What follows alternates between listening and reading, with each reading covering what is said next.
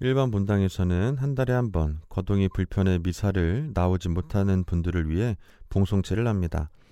봉송체라는 말 그대로 성체를 모시고 신자분의 가정을 방문해 간단한 예식과 함께 영성체를 해드립니다. 봉송체를 다니면서 느끼게 되는 것은 많은 분들의 가정 환경이 열악하다는 것입니다. 왜 이렇게 힘들고 아픈 사람들 중에 가난한 사람들이 많은 것인지 슬프게 느껴지기도 했습니다. 첫 분당에서 봉송체를 할 때 유독 기억에 남는 집이 있었습니다. 어느 지하였는데 갈 때마다 늘 불이 꺼져 있어서 어두침침하고 머리가 띵할 정도로 심한 악취가 진동하는 집이었습니다. 바닥에는 쓰레기가 가득했고 심지어 배설물까지 방치되어 있었습니다. 그래서 그 집 차례가 될 때마다 한숨만 나오기도 했습니다. 그곳에는 거동이 불편해 휠체어에 앉아 있는 중년의 아들과 방 한켠에 전신을 움직이지 못하는 노모가 누워 있었습니다. 그리고 또 한 사람, 그 구역의 반장님이 무릎을 꿇고 앉아 있었습니다. 지금 생각해도 그 반장님이 참 대단하다는 생각이 듭니다. 봉송체 때만 와서 계시는 것이 아니라 자주 그 집에 방문해 쓰레기나 배설물도 치워주시고 돌보아 주셨기 때문입니다. 반장이라는 직책 그리고 의무감 때문이었다면 쉽게 하지 못할 일이었습니다.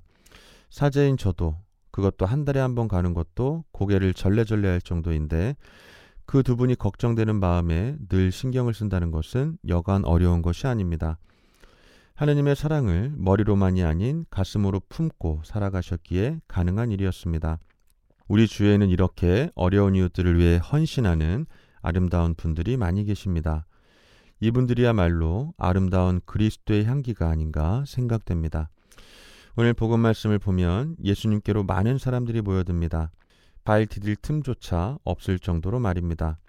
그때 사람들이 어떤 중풍병자를 들것에 눕혀 예수님께 데리고 왔는데 곤중 때문에 그분께 가까이 데려갈 수가 없었습니다. 오늘내로 예수님을 뵙기가 힘들다는 생각에 돌아갈 수도 있었을 것이고 아니면 무작정 기다릴 수도 있었을 것입니다. 그런데 그 사람들의 선택은 들 것을 들고 지붕 위로 올라가 지붕을 벗겨내고 들것에 누운 중풍병자를 예수님 앞으로 내리는 것이었습니다. 이 얼마나 수고로운 일입니까? 하지만 그들은 수고로움을 마다하지 않고 중풍병자의 치유를 위해 혼신의 힘을 다합니다. 그들의 노력으로 중풍병자는 치유의 은총을 받게 됩니다.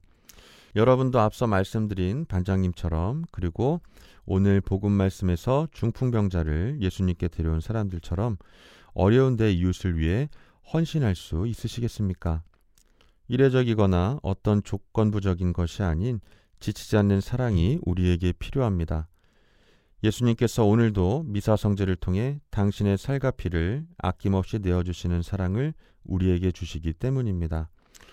우리 주위에 있는 어려운 이웃들을 위해 모두 함께 주모경 한 번을 천천히 바치시면서 오늘도 소중하고 행복한 하루 되시길 빕니다.